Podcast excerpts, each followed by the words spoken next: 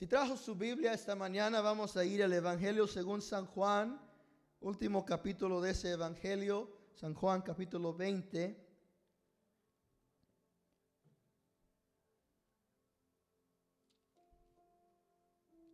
Vamos a ir al verso 19.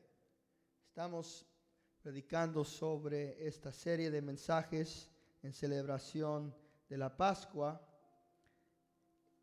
Cristo cambia todo y hemos visto que la resurrección del Señor Jesucristo y la cruz de nuestro Señor Jesucristo cambia todo en nuestra vida. De la misma manera que usted y yo podemos hoy sentir los cambios que hay en nuestro ser mediante la, cruz de nuestro Señor Jesucristo y su resurrección. Vamos a continuar en ese estudio esta mañana leyendo una historia más de la resurrección que ocurre aquí en Juan capítulo 20, el verso 19. Dice la escritura que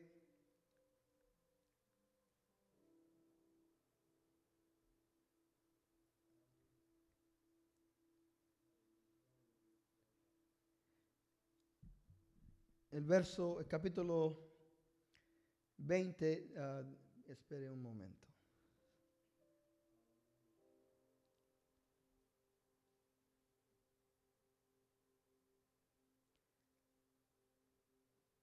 El verso 20, 19. Cuando llegó la noche de aquel mismo día, el primero de la semana, estando las puertas cerradas, y en lugar donde los discípulos estaban reunidos por, medio de, por miedo de los judíos, vino Jesús y puesto en medio les dijo, paz a vosotros.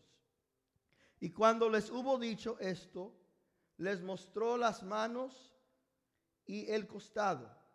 Y los discípulos se regocijaron viendo al Señor.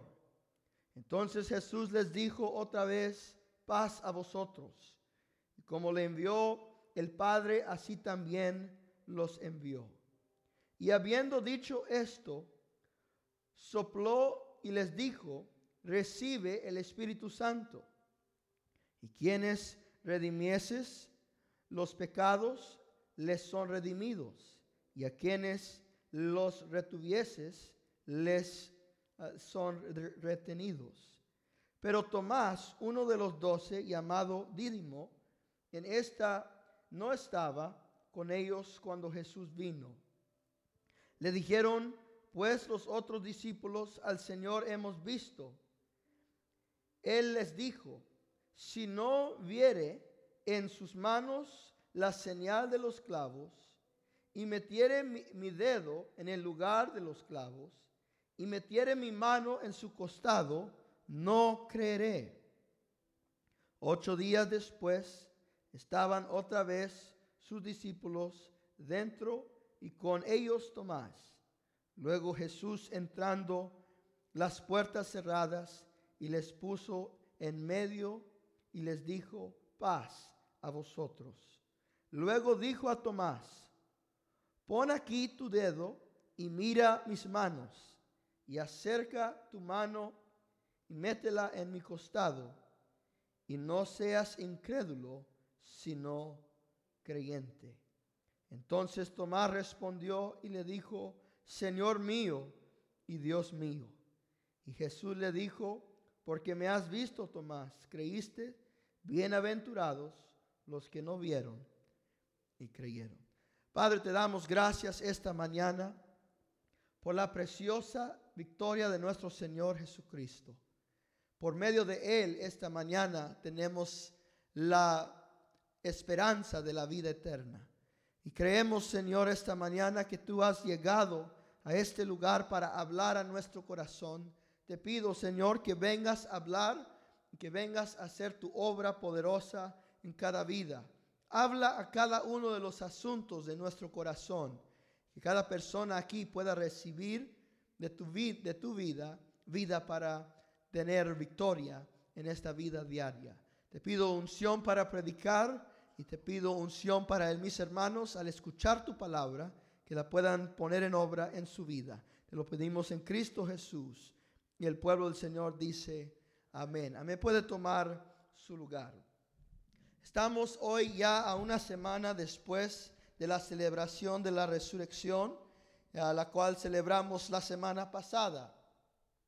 Y me va a perdonar esta mañana, estoy un poco con gripa, así que voy a enseñar más que predicar, pero ah, mientras ustedes escuchen, oren también por mí. Eh, y esta semana después de la resurrección, recordamos esta escena de la vida de los discípulos cuando Jesús se les aparece una segunda vez como un grupo. Y hay varias cosas aquí que queremos reflejar esta mañana sobre la resurrección de nuestro Señor Jesucristo. Pero yo quiero enfocarme esta mañana en ah, entregarles este mensaje, cual yo creo que viene del corazón de Dios para cada uno de nosotros, sobre la cicatriz de nuestro Señor Jesucristo. Al momento de su resurrección, Jesús resucita glorificado. Ya su cuerpo ha sido completamente restaurado, ah, su vida ha sido restaurada. Eh, él había estado muerto por tres días y en el momento de su resurrección, Él regresa a la vida y regresa a una vida glorificada. El cuerpo glorificado de nuestro Señor Jesucristo ah, es ah, para nosotros una esperanza porque llegará el día cuando nosotros también tendremos un cuerpo glorificado. ¿Cuántos dicen amén?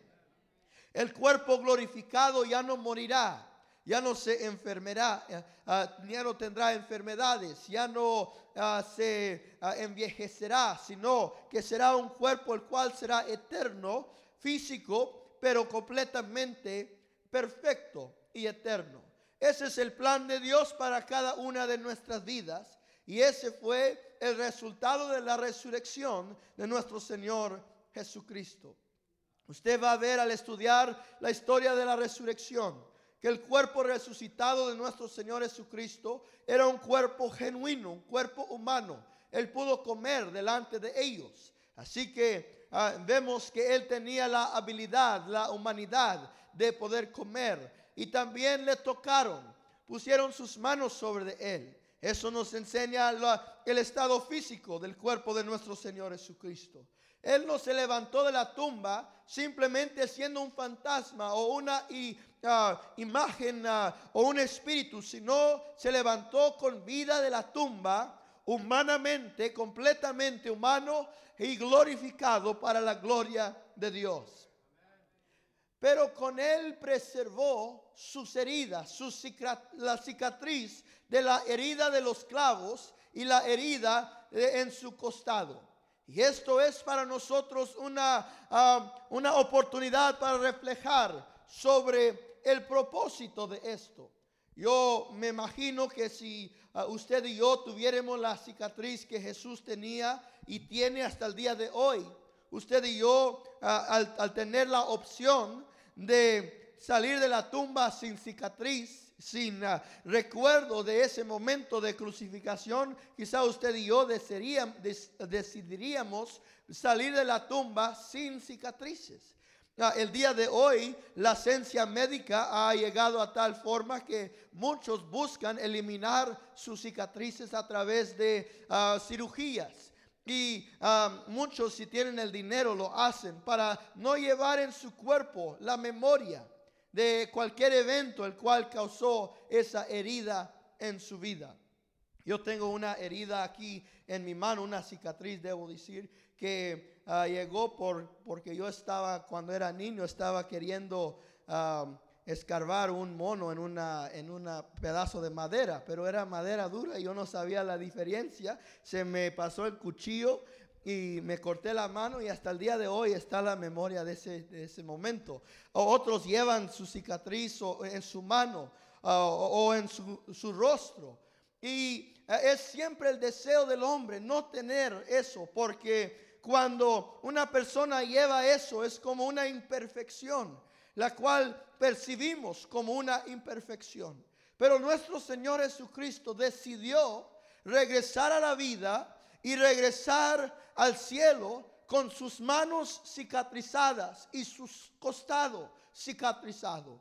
¿Por qué sería esto? ¿Cuál es la razón? Yo quiero presentar algunas razones esta mañana para nuestra reflexión. Primero, yo creo que Jesús ah, lleva en su vida la cicatriz ah, de los clavos y de ah, en su costado por la razón de que él tenía que mostrar que él era verdaderamente el crucificado. Era la prueba de que él era el que había muerto en la cruz, el cual había sido sepultado y el cual era resucitado ahora con vida eterna. Quizá algunos dirían, no, lo que ellos vieron no fue verdaderamente la persona de nuestro Señor Jesucristo. Quizá algunos dirían, ah, no, no era Cristo, era otra persona o era otro, otra imagen la cual ellos vieron. Pero al ver la cicatriz en la mano de nuestro Señor Jesucristo, las marcas de los clavos ah, en sus manos y sus pies y ah, eh, la herida en su costado, los discípulos reconocieron, este es nuestro Salvador, este es nuestro Cristo. Yo quiero, hermano, recordarle que nuestro Cristo es un sacrificio genuino. Él fue humanidad genuina. Él vivió sobre esta tierra y vivió una vida perfecta, una, una vida la cual no tuvo pecado, la cual no tuvo maldad en él. Y él dio su vida en la cruz como sacrificio por nuestro pecado. Y ahora usted y yo tenemos en la gloria un intercesor, el cual ah, siempre está orando y intercediendo por nosotros.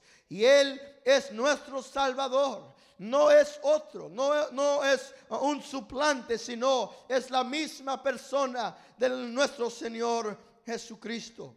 Él ahora carga en sus manos y en su costado la herida y la marca de su sacrificio.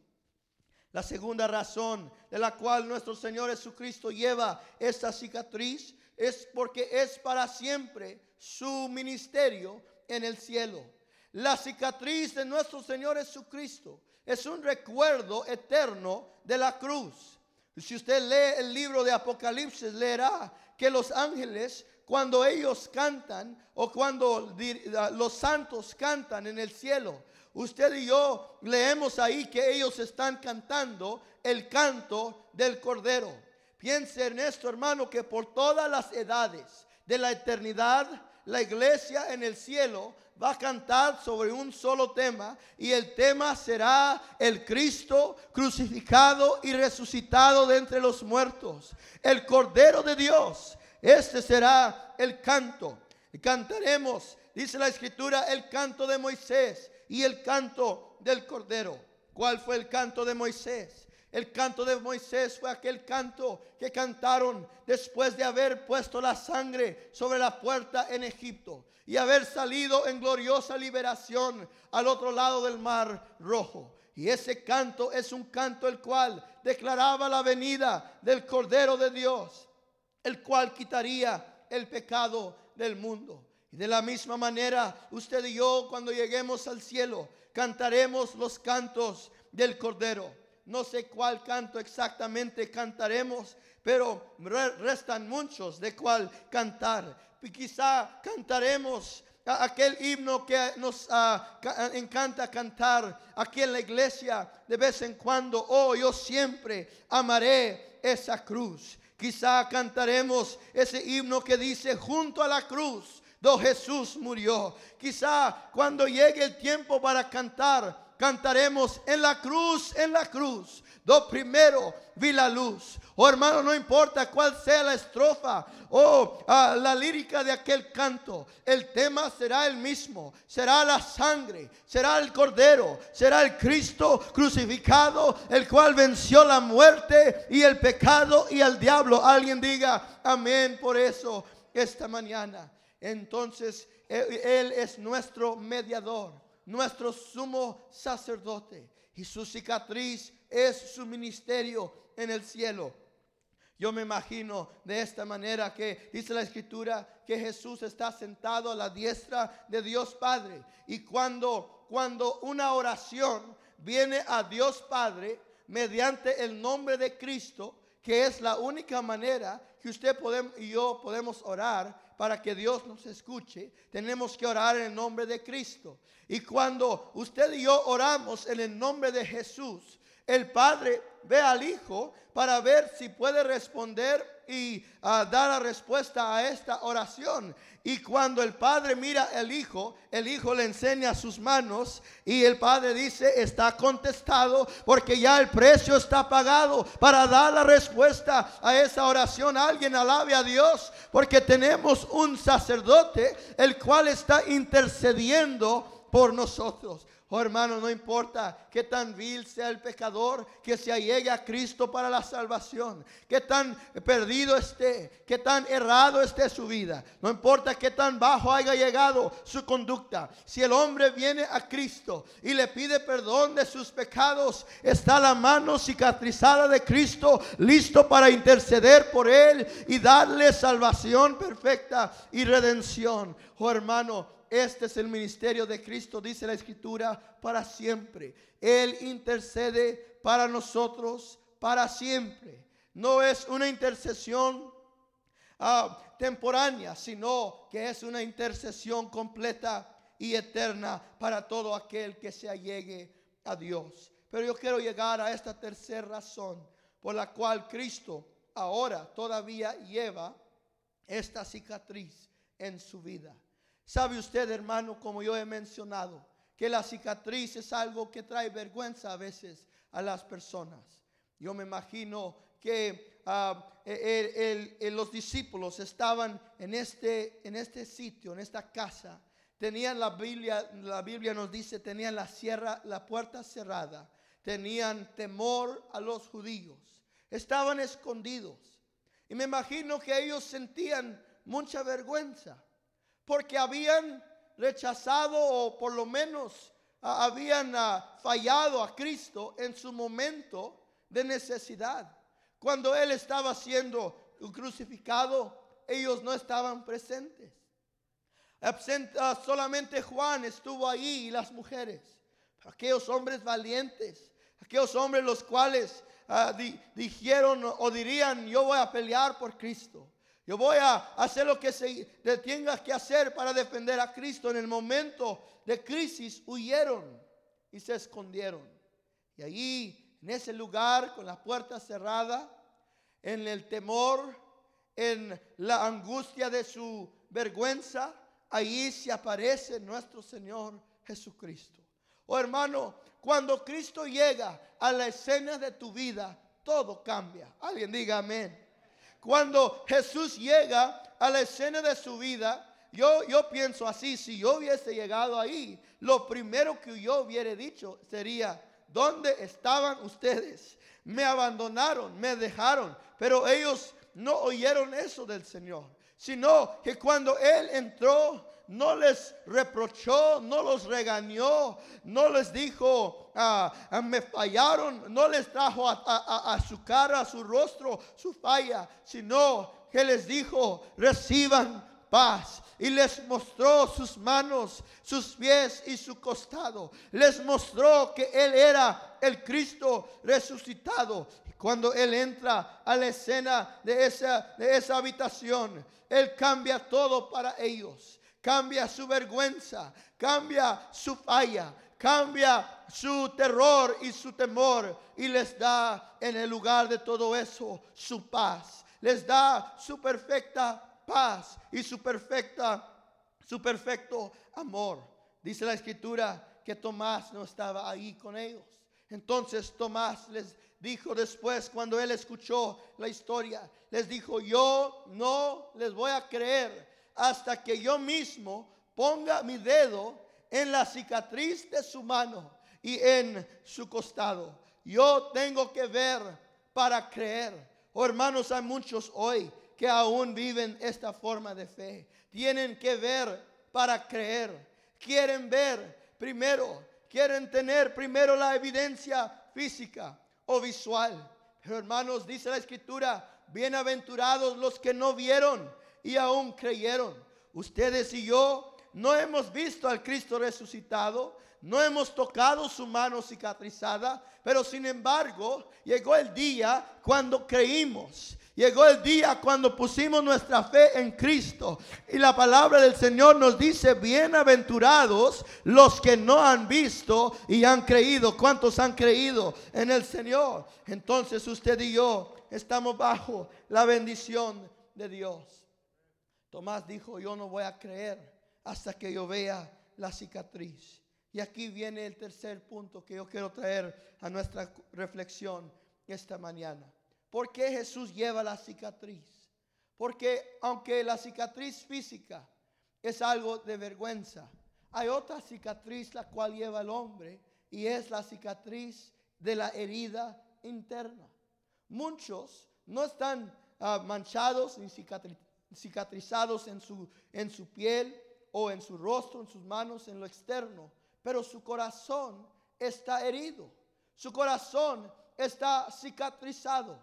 Si usted vive en esta vida, van a venir momentos de, dolor a su vida. Jesús dijo, en esta vida tendrás tribulaciones. Así que nadie se escapa del dolor. Nadie se escapa de las heridas que vienen a la vida del humano. A veces esas heridas llegan por un rechazo, por una palabra fuerte que se habló ah, sobre nuestra vida, por una persona que amábamos, o respetábamos. Quizá la cicatriz vino por una, un desánimo o un desacuerdo que vino a tu vida. Quizá la cicatriz vino por la, la maldad del enemigo y del pecado, la forma de vida que llevaste antes de conocer a Cristo. Hay muchas razones por las cuales los corazones de los hombres son cicatrizados, son heridos. Y muchos dicen, bueno, el, tiempo cura las heridas.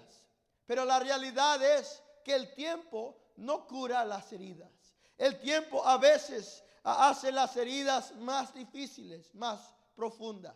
Si el tiempo pudiera curar las heridas, entonces usted y yo pudiéramos vivir suficientemente tiempo para olvidar las cosas que nos han hecho. Pero sin embargo vemos personas que han pasado muchos años han pasado décadas aún y siguen con la herida, con la, ah, la cicatriz en su vida, en su corazón. Personas que han pasado quizá por un abuso o han pasado por un momento de trauma en su vida emocional y llevan consigo el dolor, llegan, llevan consigo la cicatriz. Hay, momentos quizá en nuestra vida cuando estamos contentos, estamos en paz, nada va mal, pero una sola memoria nos puede regresar a un momento de dolor en nuestra vida. Una sola memoria de algo que nos dijo nuestro padre o nuestra madre o un maestro nos puede llevar a, ese lugar. Yo recuerdo cuando yo estaba en la escuela secundaria, yo tenía un maestro de matemática, el cual ah, me dijo una vez, porque yo no era muy bueno a la matemática según él, y me dijo en esta ocasión, Isaac, ¿Crees tú que, tú eres material para ir a la universidad? Yo estaba muy orgulloso porque yo ya iba a la universidad, ya me habían aceptado, ya tenía mi plan de, estudio y él me dijo estas palabras, Isaac, ¿tú crees que eres el, el, material para ir a la universidad? Me hizo sentir así de chiquito, ya era chiquito, pero me hizo sentir más chiquito.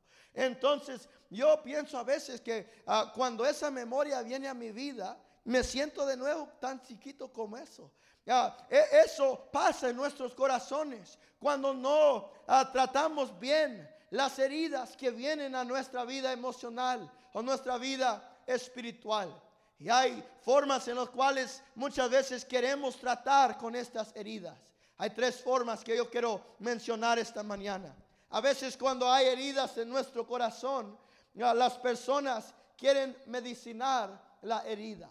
Esto es cuando una persona toma una droga o una bebida o una, un placer o el dinero o lo que sea y lo usa para medicinar, para cubrir la herida y para no tener que pensar en esa herida, en esa, en esa cicatriz ah, emocional o espiritual. A veces el hombre busca una medicina la cual el mundo puede ofrecer. Y hay muchos de los cuales hoy están adictos a la, droga porque es la medicina de su dolor. Otros están adictos al alcohol, al, alcohol y se han llegado a ser alcohólicos porque es la medicina de su dolor. Otros buscan el placer sexual o buscan el placer del dinero para medicinar la herida de su corazón. Pero hermano, todas esas medicinas fallan en el último momento. No pueden sanar la herida del corazón. Déjale al hombre igual de herido, igual de lastimado y quizá ahora aún más. Muchos, eh, si usted les pregunta, ¿por qué tomas tanto? ¿Por qué haces drogas? ¿Por qué vives esa vida ah, de placeres y esa vida de perdiciones? Ellos dirían, no sé, así es que me gusta a mí. Pero la realidad es que están queriendo medicinar una herida, un dolor en su corazón. Otros quizá toman otra forma y es la motivación de las heridas. Esta forma de cubrir heridas es cuando uno motiva sus heridas, busca algo que hacer, un trabajo. Se, hacen trabajólicos y, y siempre están queriendo hacer algo, algo más, algo nuevo para ignorar el dolor que hay en su corazón. Esto lo vemos en la vida del rey Salomón, la cual dice la escritura que Salomón ah, e, edificó edificios, ah, eh, levantó grandes tesoros, era dueño de muchos caballos, dueño de muchas vacas, de muchos terrenos, era arquitecto, era hombre de eh, educación, hombre de sabiduría, pero al fin de todo ese trabajo, Salomón dijo, todo es vanidad.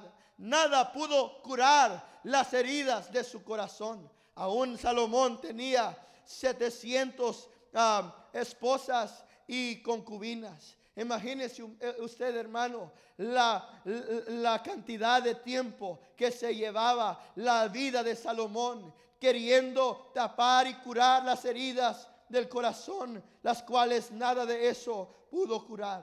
Y luego a esa tercera forma de tratar con las heridas y es la meditación. Algunos no ah, medicinan su herida y no ah, motivan su herida, sino que meditan sobre su herida. Están solamente pensando y meditando sobre el dolor, meditando sobre las fallas, meditando sobre la cicatriz que hay en su vida, en su corazón. Quizá usted y yo hemos visto personas muy silencias, no dicen mucho. Y casi la realidad es que uh, muchos de los, de los crímenes ah, que han ocurrido en nuestro país, donde ha habido una matazón de muchas personas, ah, o uno ha entrado a balasear a muchas personas, la persona que lo ha hecho es una persona que normalmente es callada, no dice mucho, pero está simplemente meditando sobre su dolor.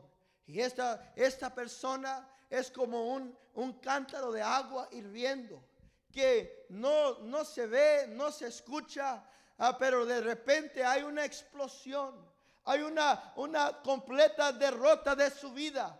Muchas veces esto causa la herida de muchos más. Entonces el hombre ha llegado a, la esencia, ha llegado al intelecto, pero aún no ha podido curar las heridas de, su, de su espíritu, de su alma. No ha podido curar el corazón, lo medicina, ah, lo, lo motiva y lo medita, pero no cura, no sana, no cambia su vida. Pero hay uno, hermano, el cual ha venido a llevar la cicatriz del corazón. Y Él la ha llevado en sus manos, en sus pies y en su costado. Entonces es por eso que Jesús tiene la cicatriz en el cielo, para que usted y yo ya no la tengamos que llevar. Al verlo a Él, vemos aquel el cual sana las heridas del corazón, el cual puede curar las heridas del alma y puede hacer el cambio completo en el corazón de cada hombre y cada mujer que se acerca a Él. Él ha llevado tu herida, ha llevado tu cicatriz para que tú ya no la tengas que llevar, para que tú ya no la tengas que cargar en tu sed en tu vida. Ahora, ¿qué podemos hacer para que nuestra herida sea curada? La primera cosa que tenemos que hacer es darle nuestro dolor a Jesús. Usted ya no, ya no debe cargar ese dolor, sino déselo a Cristo. Déselo al Señor esta mañana. Usted quizá tiene un enojo o, quizá tiene una herida en su corazón. Entréguesela al Señor. Dile al Señor, Señor, esto es lo que me hicieron. Esto es lo que me dijeron. Esto es lo que, lo que pensaron de mí. Esto es lo que dijo mi padre o lo que dijo mi madre o mis hermanos. Dáselo al Señor esta mañana. Y cuando usted se lo entrega al Señor, ya no es de usted, ahora es de Él. Y Él se va a encargar del dolor. Él se va a encargar de la herida. Él se va a encargar de traer sanidad completa a su corazón. Jesús dijo en el Evangelio según San Lucas, dijo el Espíritu de Jehová está sobre de mí, porque me ha ungido para predicar buenas nuevas a los pobres y restaurar el corazón quebrantado. Esta mañana es Cristo, el cual puede restaurar el corazón quebrantado de cada vida, pero tienes que entregarle tu dolor. Tienes que entregarle esa herida. Dáselo a Él ya la cargó. Él ya pagó el precio para tu salvación y para tu sanidad. La segunda cosa que tenemos que hacer es tenemos que recibir y aceptar el poder de la palabra de Dios sobre nuestra vida. Si usted quiere tener sanidad, usted y yo tenemos que aceptar la autoridad de la palabra de Dios en nuestra vida. Hay muchos que cuando escuchan al predicador, escuchan la palabra del Señor, dicen, oh sí, eso es para el pastor, eso es para los cristianos, eso es para ellos, oh, o eso es para los hermanos, pero eso no me aplica a mí, eso no es para mí. Y usted, si hace eso, se está sacando de la bendición de la palabra de Dios. Usted y yo tenemos que aceptar la plenitud de la palabra de Dios.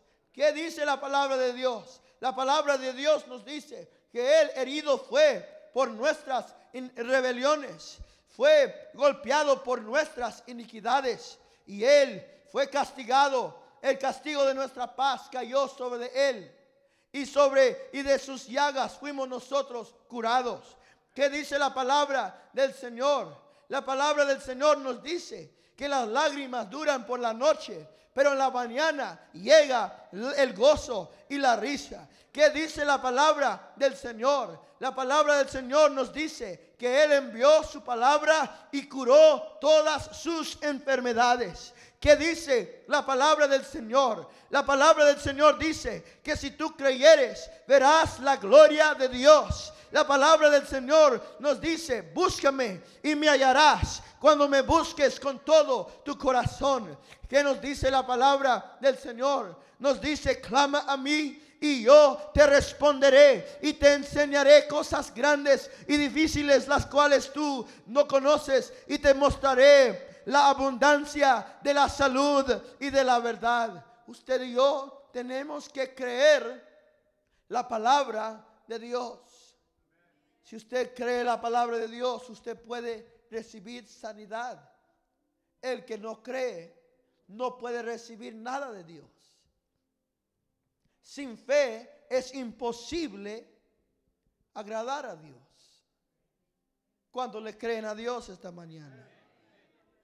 Número tres, para ser sanado de las heridas de su corazón, usted y yo tenemos que perdonar. Oh, pastor, ya, ya hasta ahí llegué yo. Yo creo en la palabra. Yo le entrego todo a Cristo, pero el perdón, no sé, eso es otra cosa. Muchos piensan, si yo los perdono, no van a recibir la justicia. Si yo los perdono, se van a, ellos van a ganar. Pero sin embargo, si usted lo ve bien, va a darse cuenta que mientras usted no perdona, el que se está enfermando es usted. El que sigue herido es usted. El que está envenenado con, con la falta de perdón es usted. El que perdona es el que sana. El que perdona es, el que recibe sanidad. Dice la palabra del Señor. El Señor hablando. Si tú perdonas, perdona como yo te he perdonado. ¿Cuántos han recibido el perdón del Señor? ¿Y cuál fue este perdón? ¿Fue un perdón de condiciones? ¿Fue un perdón que dijo, si tú haces esto, yo te perdono? No, fue un perdón completo y libre, un completo gratis, un, un perdón gratis y perfecto, el cual usted y yo tenemos como nuestro ejemplo para poder decir, Señor, yo perdono a aquellas personas que me han herido. Quizá la persona que, que lo hirió a usted ya está en la tumba, ya ha pasado de la vida, pero usted puede aún este momento perdonar y decir, Señor, yo ya no voy a tener estos cargos sobre de ellos. Yo los perdono. Ay, usted e, y, ellos se van a encargar, pero yo ya no voy a llevar este, esta falta de perdón. Y cuando usted hace eso, usted se hace candidato de la liberación y se hace candidato completo de la sanidad interna y exterior. ¿Cuántos dicen amén? La última cosa que usted tiene que hacer para ser sanado es rendirse al ministerio del Espíritu Santo. Darse de completo a la obra del Espíritu Santo en su vida. Porque sabe usted que es el Espíritu Santo el cual puede entrar y curar la herida de tu corazón. Y cada día que usted camina con Dios, cada día que usted camina con Él, Él va curando su vida. Va sacando heridas y, va destruyendo aquellas formas de pensar las cuales se oponen a Dios. Esto solo puede ocurrir cuando usted y yo caminamos a diario con la divina persona del Espíritu Santo. Él es el cual conoce nuestra vida mejor que usted y yo. Y Él es el cual puede traer la sanidad completa a nuestra vida mientras vamos caminando con Él. Dice el, libro de Isaías que habrá una voz detrás del justo, el cual le dice, ve a la derecha, ve a la izquierda, haz esto, haz aquello. Esta es la voz del Espíritu Santo, la cual nos lleva a la perfecta liberación y sanidad cuando le damos completo control a Él. Cuando le damos a Él el control de nuestra vida, de nuestros pensamientos. Él viene y Él cura, Él sana, Él lava, Él libera, Él cambia. Dice la escritura en el libro de Isaías, el capítulo 61, el verso 1 al 4, que es el Espíritu Santo el cual consuela al que está de luto y nos da belleza en lugar de la ceniza. Oh hermano, ese es el cambio que Dios quiere dar a tu vida. Quiere dar belleza a tu cicatriz. Y eso lo puede hacer cuando usted y yo caminamos con Él. Y Él da el óleo de alegría al que está de luto. Y le da un manto de, de, de alegría un manto de, gloria aquel que está cargado de espíritu. Este es el plan de Dios para tu vida.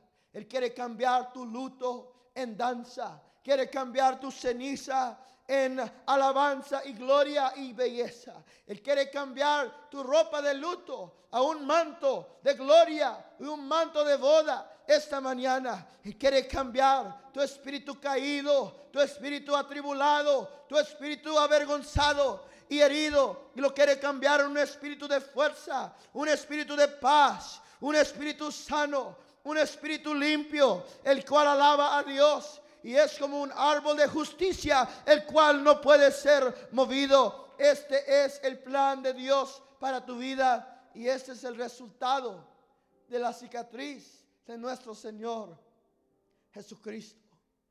Esta mañana Él entra a la escena de tu vida y te dice, mira la cicatriz en mis manos y mis pies. Mira la herida en mi costado. Yo la voy a llevar para que tú ya no la lleves.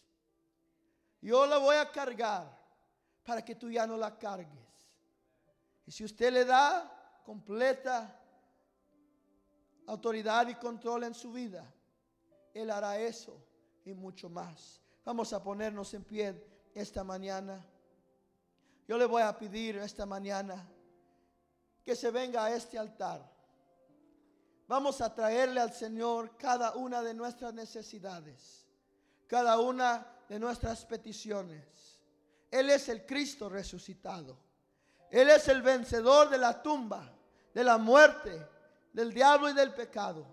Y esta mañana Él quiere obrar a favor de cada una de sus vidas. Véngase, pueblo del Señor, a este altar. Vamos a creer que Dios es poderoso para obrar milagros en su vida, en su familia. Y si hay alguna herida en su corazón, entréguesela al Señor. Entréguesela a Dios. Haga la decisión esta mañana de perdonar. Haga la decisión de vivir en el Espíritu. De ser guiado por Él.